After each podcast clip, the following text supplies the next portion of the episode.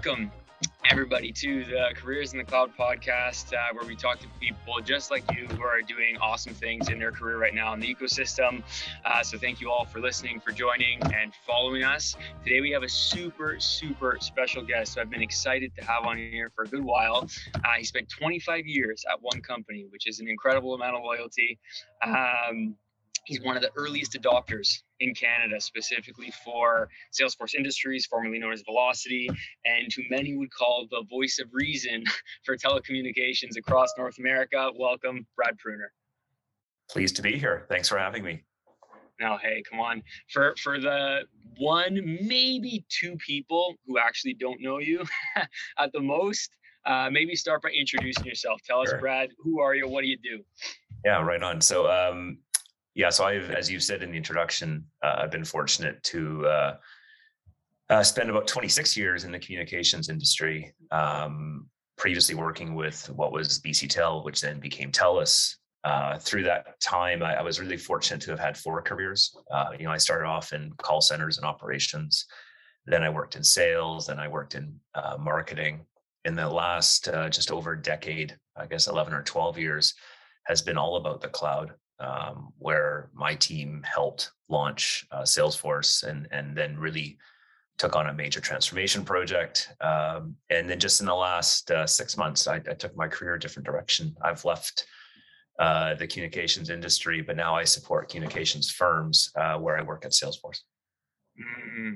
Sure. And congrats on that six months later. But no, definitely big congrats. Salesforce definitely needed you.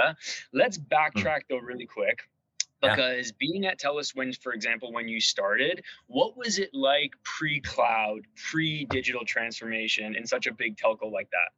Yeah, it's um, you know, my um, my experience in sales and marketing is what drew me to the cloud. Um, and, and as a marketer specifically, I was very frustrated by the lack of data.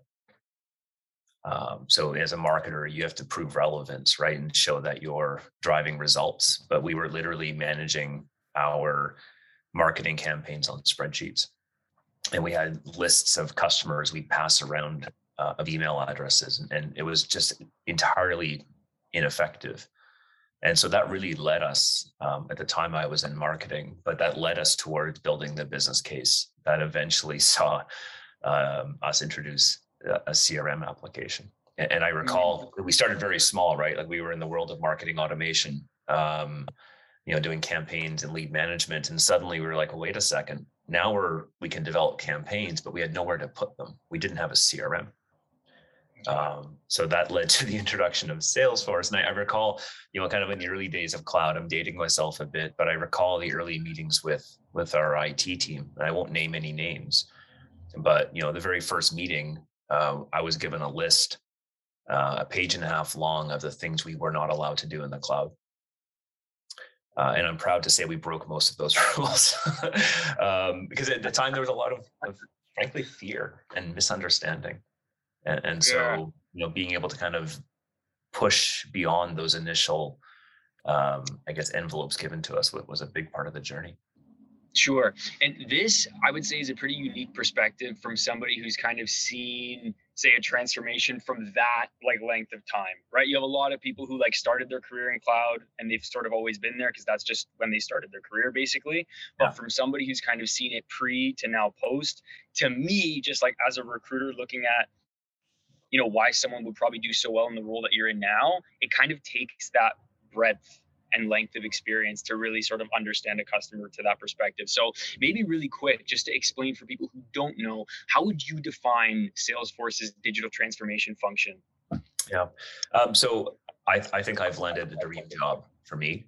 Um, so I'm part of what, uh, so within Salesforce, there's a group called Salesforce Industries, uh, as you said, formerly known as Vlocity. Um, I'm part of what's known as the Digital Transformation Office, and our team are all practitioners like me. So we are people who have carried a bag, if you will. We've done major transformations in the cloud. And our role really has two sides to it. I support Salesforce's sales teams, where I meet with customers globally uh, in the telecommunication space. And I share with them kind of lessons learned. I, I, guess I bring a bit of credibility to the table, I like to think. in that these kind bit. of these kind of transformations are possible and, and these are the lessons learned it's not just about the software right it's about people and process and some of the things there. So i support sales and then uh, on the other side of my job i support uh, existing customers as well as a bit of a consultant or advisory role um, just to help sure. them in challenges they're facing and what have you. And to be like to be that trusted advisor. Like I kind of joked about it before, but honestly, seriously, as when you look at North America's telco perspective, like you would be seen for sure as a voice of reason. But that's also probably because you've been through like a gauntlet of business problems throughout your time in the industry right? So, mm-hmm. like, if we just sort of backtrack again and talk about maybe some of the toughest battles you had when you were first looking to bring cloud, say, into TELUS, just as an example, um, you know, some of those toughest, I, I would say, battles you had to go through to get cloud there, and maybe just like how you felt along the way, like. Like, did you ever think it would fail? Like, were you always confident that this was going to work, or you know what I'm saying? Yeah, I uh, definitely not confident it was always going to work. Um, you know, we'll I guess talk a bit about taking risks, right? Um, every uh, this was not one big project, right? Um, it was you know the work we did over a decade was literally dozens of business cases, each of them you know tackling a piece of the value chain, and it mm. didn't always work. Like there, there were things that we messed up and decisions we had to backtrack and do things over again. Um, you know, in terms of some of the resistance we faced, I would say some of it was um, I'd say the biggest impediment I see, and this is I see this in my new role now as well globally, is when people think about cloud, oftentimes there's a tendency to think we're just going to digitize a current process. So we're going to take a current way of doing business, we're going to move it into the cloud, and we're going to say we're all done. Um, mm. To me, that's not enough, right? Like the goal should be to actually transform the process. Um, and, and when I say transform the process, I mean taking a customer lens and say, just because we've done it this way for 20 or 30 years doesn't mean we should continue to do it the same way on a new platform. And the really quick story on that, Maurizio, was I recall we were um, doing an e-contracts project. You know, we were taking all of our contracts, moving them from wet ink contracts to digital contracts. And there was a team whose sole role was registering wet ink contracts. So they would receive the contracts in, they would compare the contract that was sent to the customer to the contract we received back. And they'd go through line by line to make sure the contracts were the same. And that was valid. It was a valid business requirement 20 years ago because you need to make sure that you know nothing changed in, the, in the transaction. But of course, and so we received that requirement for digital contracts. I said, well, we need to manually check every digital contract. And of course, that's not necessary in a digital world, right? Like the sure. system do that for you. But, but there was a, a, bit of resistance to that to say, well, no, we need to continue with this this old business process. Because that's the way that we've always done it, basically. Right. Just right. And that's just one example that sticks with me because if we had, if my team um, didn't have the courage to to push back, um, the courage to say, you know, to challenge that requirement, um, then we wouldn't have done anything that really transformed things. And the cool thing about that story is we took a process that used to take on average six weeks um, down to being instant. So, you know, a, a DocuSigned contract automatically registering. So there's lots of little stories like that along the way. Um, not all of them go well though, right? Like I'd say there are mistakes we made, some of them painful. Um, but I, I think what helped us through that as a team was that we had a vision Mm. And we kind of stuck to that vision all the way through. And and sure. and you know, sometimes you fall on the ground, you guys, you know, dust off your knees and stand back up again, right?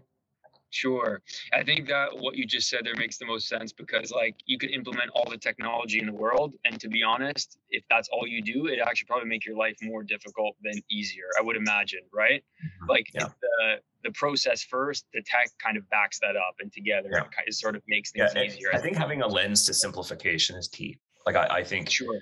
Um, if, if you set yourself as your vision that you're going to try to reinvent processes and make them as simple as possible, that that you will never go wrong trying to simplify. Especially, I mean, some industries like telco is one of them, right? Where they, they're infamous for making things more complex than they need to be. Sure. Um, you know, we, we challenged ourselves to get from contracts that were 30 pages long. Like a contract for for a service was longer than a mortgage document. Why would that be? right? Like, why can't this be a one or two page document? Sure. Uh, why can't exactly. we use the internet? like yeah. stuff like that. If you if you ground yourself in a in a passion to simplify, um, I think that helps because then also your stakeholders, like the users, who are your main stakeholder, users and your customers, they then begin to see that this makes sense, right? We're not just taking an old process and moving it to a new tool. We're, we're actually reinventing the process, and that makes it sure. fun. Yeah, and the more I guess you can help them understand the change, the more on board they are, and you know the more seamless the process can be for lack of a better word you mentioned team as well and this is also something i want to talk about too because traditionally the higher up you move in the corporate ladder and you definitely moved up the corporate ladder right in your last in your last company big time the higher up you move in that ladder the more hands off you become about what's happening in the trenches and oftentimes like the, the leaders who are most respected in history are the ones who remain in the weeds with their team. But you, your bandwidth is only so far, and the higher up you go, the less bandwidth you have for those things that you used to do. Maybe right. From what I hear in the market from people who've worked on your team, you aren't that leader who sort of just moved up and sort of forgot about everyone else and sort of left it to them. You still somehow found a way to you know, be at that level where other executives obviously respected you, but stayed at a level where even the team that was under you felt like they were more around you. Like, what's your secret to being able to balance that where you have the respect essentially of everybody? And that's what moves the transformations forward, really. Yeah, it's, a, it's a good question. I, I would, you know, I, I was fortunate through my career to have hired a lot of people. Um, and you know our team that we you know we started with two or three people maybe four or five in the very early days who were focused on this these transformations. Um, by the end including contractors we were up over 100 right? So the team really grew. I would say picking a team or choosing who you, who works for you more based upon how they work versus what they do um, it really helps build a, a cohesive team culture. So to me and this might be a, a somewhat controversial statement you can't teach culture. Right? Um, so it, it's to me when we were hiring it was always attitude over aptitude every day.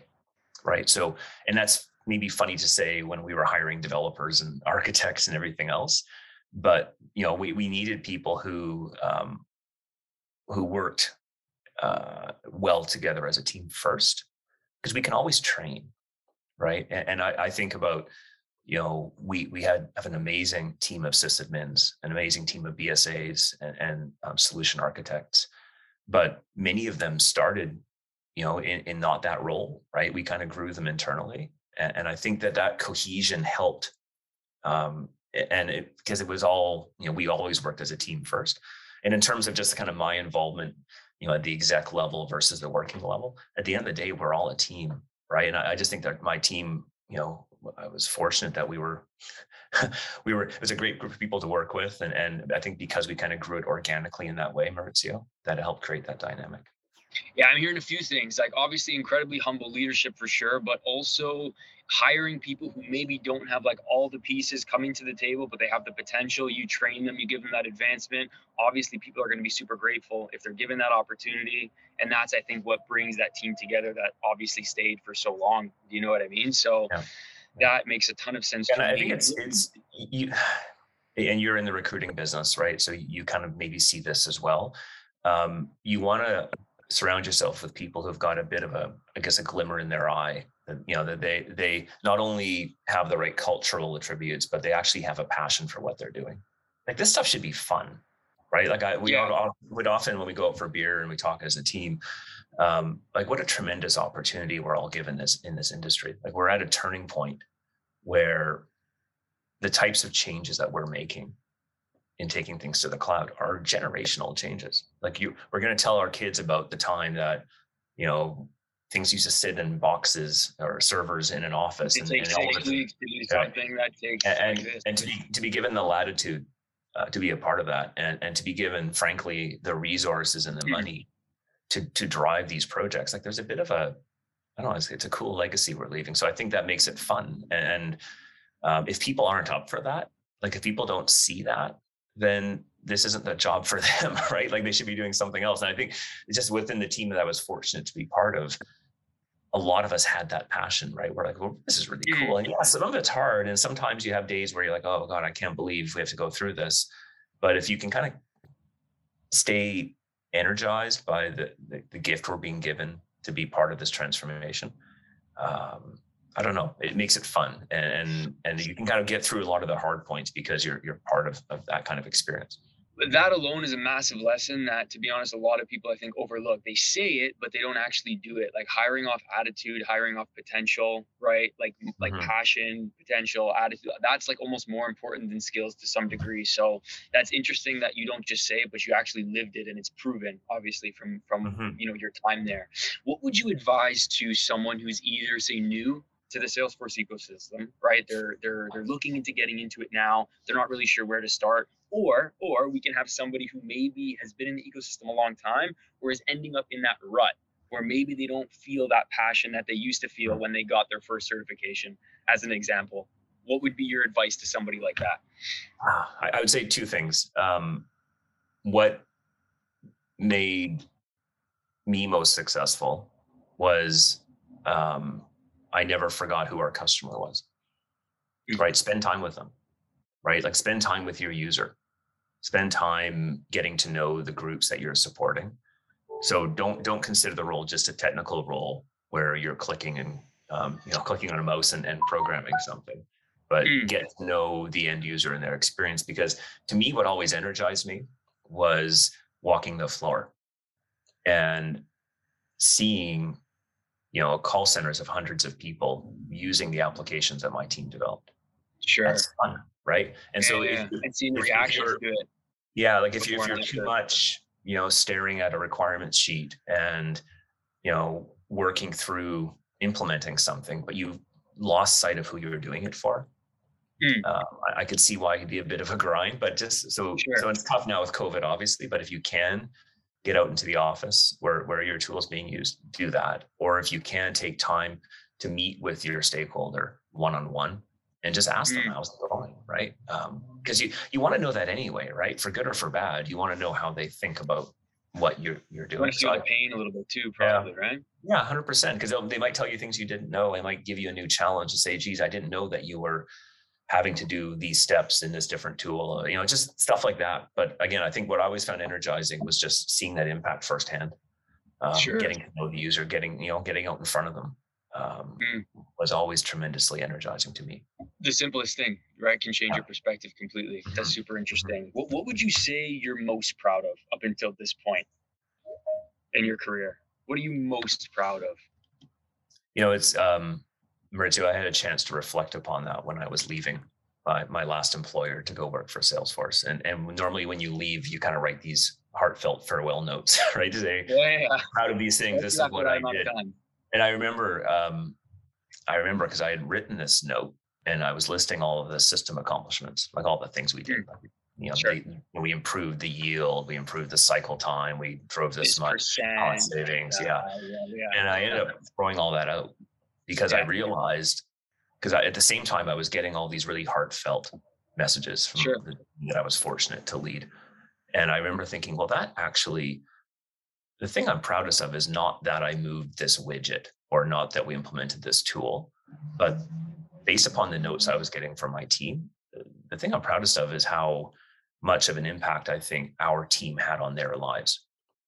Like people have built their careers around um, this team. And and and in some small way i guess i had the opportunity to impact that and influence it. And and so that's the thing i'm proudest of. It was the team and the impact i've had on their lives and their careers. Um, i think that's a lot i like to think that they'll think about that in 10 years right or 20 years that this was the best team they were ever part of. And and based upon the notes that i got from people i, I kind of believe that and it's great. Like honestly that's that energizes me uh, so much yeah, man, it's like a chain, right? Because you you have that effect on people in their working life where they spend most of their day, right? And then mm-hmm. they take that back home to their families, not just like the financial piece, but like even just like the way that they carry themselves, their passion in life, like it, it impacts yeah. everybody in their world too. So it's a massive chain reaction. That's a super mm-hmm. uh, super admirable thing, admirable thing to be proud of for sure. Um, lastly, before I let you go, I know you probably have a massively busy day, but how can people reach you? What expertise can you offer? Who do you want to be connecting with? Mm-hmm. Um, tell us. Yeah, so um, I I very much have an open door. Um, I, I do love having conversations like this. I love talking to practitioners who are doing the same kind of thing. So, you know, certainly LinkedIn is the best place to find me. Um, and um, you know, especially if you're in the communications industry, but honestly, more more importantly, if you're a practitioner who's trying to lead and drive change, um, I, I, don't mind people reaching out through LinkedIn. Hey, just want some advice, or I'm running into this issue. Um, I I actually welcome that because I, I always found, and this is what I love about my new job, is I always found that there's solace in knowing that you're not alone. right. So the types of change challenges I'd be facing every day, sometimes I'd I'd look in the mirror and say, is it just me? Like why why is this so hard? right. But then when you talk to other people at events like Dreamforce or other events, we're all dealing with the same stuff. Right. So I, I think knowing that you're not alone and knowing that whether it be a change management challenge you're having or a you know hiring challenge you're having or whatever the challenge um, you know I, I, certainly don't mind people reaching out happy to give some advice i can at least share my perspective i've gotten it right sometimes i've gotten it wrong uh, but please don't hesitate to reach out via linkedin and um, we'd be happy to connect no, awesome, man. You guys, you've heard it from Brad himself. Reach out. You're not alone. Uh, thank you so much, Brad, for for joining us today. It's been an absolute pleasure having you. And uh, maybe in a few months, hey, we reconnect. We can do like a, a part two at some point. I love that. Yeah, for sure. I enjoyed the conversation very much. Thanks, Maurizio.